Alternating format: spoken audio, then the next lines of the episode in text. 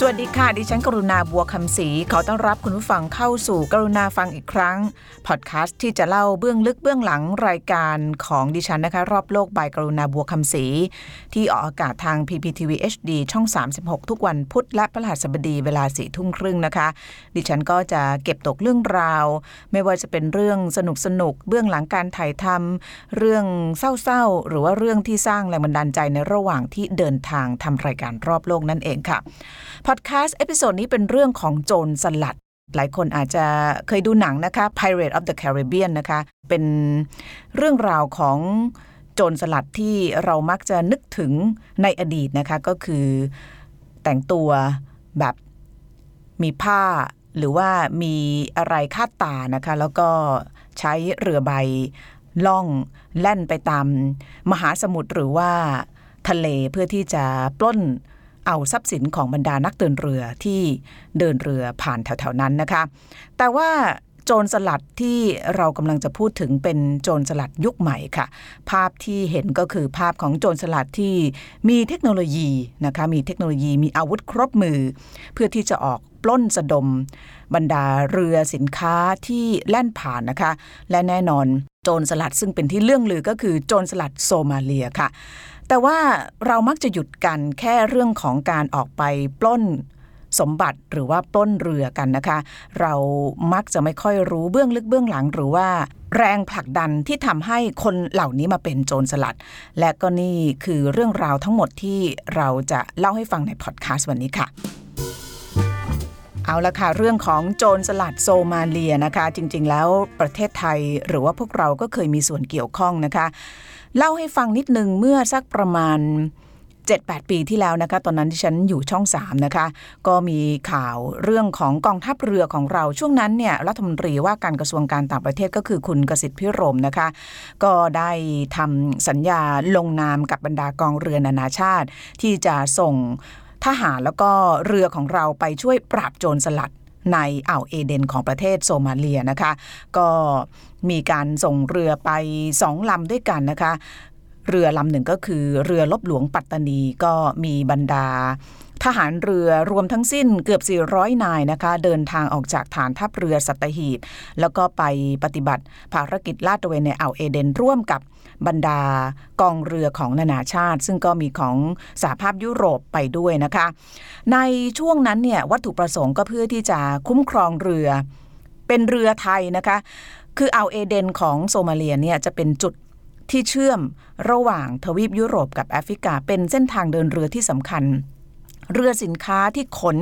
สินค้ามาจากยุโรป มาแอฟริกาแล้วก็จะเข้าเอเชียเนี่ยใช้เส้นทางนั้นเนี่ยจะประหยัดเวลาแล้วก็ประหยัดเงินมากที่สุดนะคะเพราะว่าการไปอ้อมเนี่ยมันทำให้การเดินทางเนี่ยสิ้นเปลืองมากนะคะเพราะฉะนั้นอ่าวเอเดนของโซมาเลียเนี่ยก็เลยกลายเป็น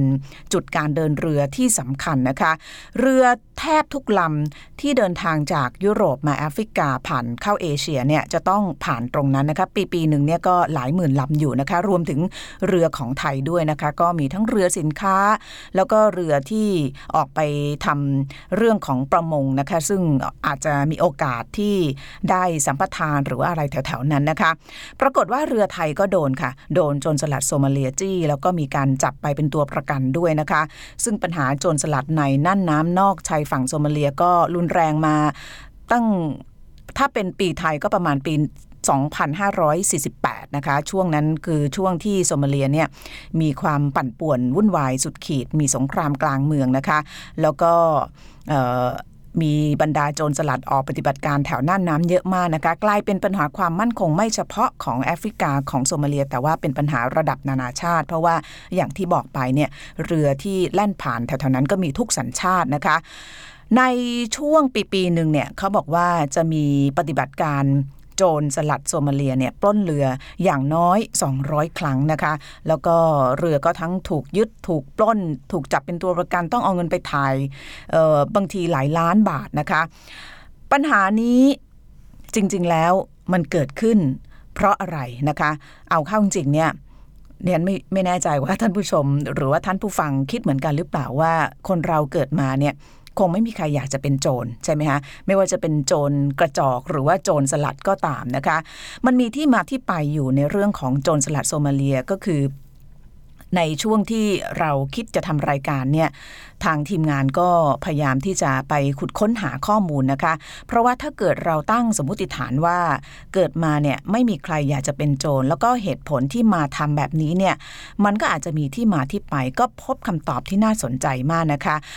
จะสรุปสั้นๆนะคะสรุปสั้นๆ ก่อนที่จะอธิบายความกันนะคะว่า โจรสลัดโซมาเรียเนี่ยเป็นผลผลิตของรัฐล้มเหลวนะคะ รัฐล้มเหลวก็คือรัฐที่ไม่สามารถทำงานในฐานะ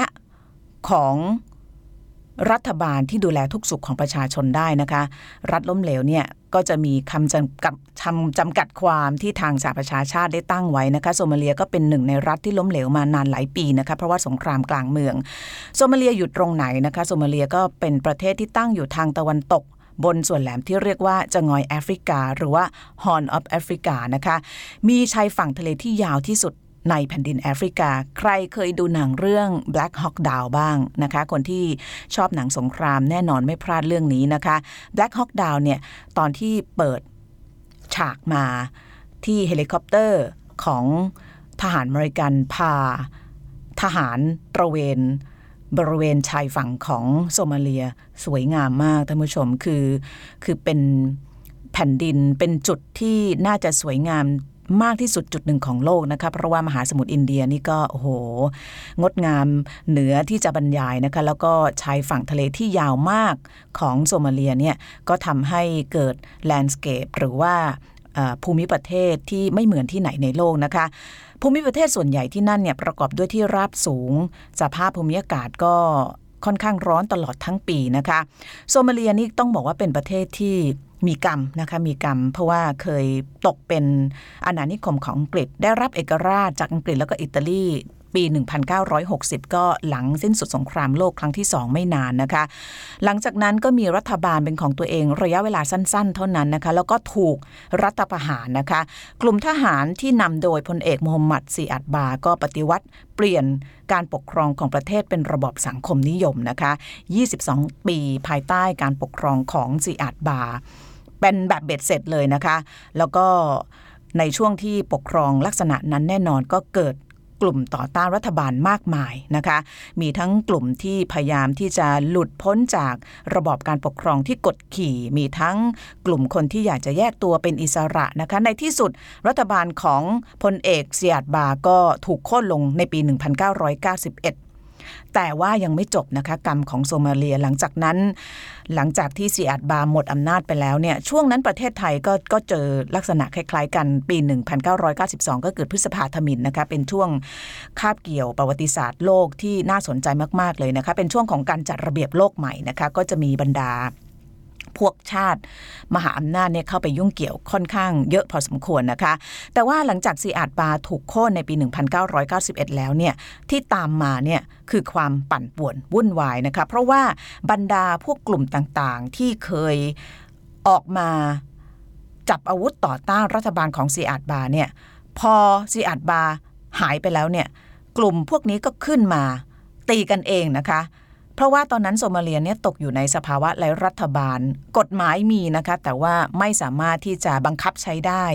พูดง่ายๆ ก็คือไร้กฎหมายนะคะ เกิดเป็นสงครามกลางเมืองที่กลุ่มอำนาจต่างๆ เนี่ยจับอาวุธมาเข็นฆ่ากันเอง เพราะว่าใครๆก็อยากจะครองอำนาจนั่นเองนะคะ ตอนนั้นเนี่ยโซมาเลียก็แตกแยกนะคะ ทางเหนือเนี่ยเป็นชนเผ่า ออกมาประกาศจัดตั้งรัฐใหม่ก็คือสาธารณรัฐโซมาลีแลนด์นะคะ แล้วก็อีก พื้นที่หนึ่งที่อยากจะพูดถึงแล้วก็เกี่ยวเนื่องกับเรื่องของโจรสลัดก็คือพื้นที่ทางตะวันออกเนี่ยถูกสถาปนาเป็นรัฐปกครองตนเองที่มีชื่อว่าบุนแลนด์บุนแลนด์เนี่ยจะเป็นจุดที่จะเป็นเขาเรียกว่าเป็นจุดที่เราจะพูดถึง เพราะว่ามีความสัมพันธ์โดยตรงกับพวกกลุ่มโจรสลัดที่เกิดขึ้น แล้วก็ออกปล้นจะดมเรือแถวๆนั้นนะคะ พอ ประเทศต้องอยู่ในสภาพต้องบอกว่าไร้คือไร้แปรคือมีกฎหมายใช้ไม่ได้ ไม่มีรัฐบาล มีกลุ่มต่างๆ มีการจับอาวุธ ก็ยากที่ประชาชนจะใช้ชีวิตอย่างสงบสุขนะคะ การปล้นฆ่าก็เกิดขึ้นทั่วไป คืออเมริกาเนี่ยก็พยายามจะเข้าไปเขาเรียกรักษาความสงบก็มีการส่งทหารเข้าไป เพื่อที่จะเขาเรียกว่าอะไรปราบปราม แล้วก็ดูแลบรรดากลุ่มติดอาวุธต่างๆนะคะ ใครที่ยังไม่ได้ดู Black Hawk Down ไปดูนะคะ อเมริกาก็สูญเสียทหารไปเยอะมาก เพราะว่าโหดมากนะคะสงครามกลางเมืองที่โซมาเลีย เพราะนั้นการป้นค่าเกิดขึ้นไปทั่วประชาชนคนธรรมดาทำยังไงนะคะคือถ้าเกิดไม่ได้เป็นเป็นพักเป็นพวกของกลุ่มที่ติดอาวุธเนี่ยพวกนี้ก็ต้องพยายามดิ้นรนเพื่อที่จะให้อยู่รอดได้นะคะแล้วคนพวกนี้แหละที่ออกมาทำมาหากินแล้วก็กลายเป็นโจรสลัด นะคะ อาศัยความวุ่นวายไร้ระเบียบของประเทศ การปล้นสะดมกลายมาเป็นวิถีทางแบบใหม่ในการหากินของคนที่นั่นนะคะการเป็นรัฐล้มเหลวก็คือการไม่มีรัฐบาลไม่มีกฎหมายที่บังคับใช้เนี่ยเกือบ 20 ปีนะคะทำให้โซมาเลียเนี่ยกลายเป็นแหล่งซ่องสุมกบดานของบรรดากลุ่มหัวรุนแรงมากมายนะคะ เอาฉบับคือกลุ่ม คือถ้าเกิดนอกเหนือจากไอซิสหรือว่า IS แล้วเนี่ยเอาฉบับก็คือโหดร้ายที่สุดที่เราได้ยินชื่อเสียงมานานนะคะ แล้วก็ปุ่นแลนด์ซึ่งเมื่อสักครู่ได้บอกไปนะคะที่ถูกสถาปนาเป็นรัฐปกครองตนเองเนี่ยก็กลายเป็นแหล่งกบดานของบรรดาพวกหัวรุนแรง แล้วก็กลุ่มที่เป็นโจรสลัดนะคะ เรียกว่าเป็นช่วงของตกต่ำที่สุดของโซมาเลียนะคะ เพราะฉะนั้นสรุป โจรสลัดโซมาเลียคืออะไรนะคะ อย่างที่บอกเนี่ยเกิดมาคงไม่มีใครอยากจะเป็นโจรเลย แต่ว่าพอสังคมพอประเทศไม่สามารถจะทำให้เขามีชีวิตอยู่รอดได้ อย่างที่มนุษย์ควรจะเป็นเนี่ยยากจนก็ยากจนนะคะ ถูกเอารัดเอาเปรียบก็ถูกเอารัดเอาเปรียบ เพราะนั้นนี่คือผลผลิตของสิ่งที่เกิดขึ้นก็คือโจรสลัดนะคะ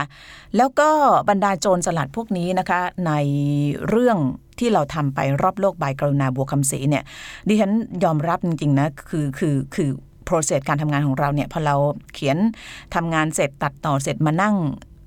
รีวิวก่อนที่จะออากาศเนี่ยดูเสร็จแล้วสงสารโจรสลัดนะคะเพราะว่าน่าจะเป็นครั้งแรกที่เราเข้าใจ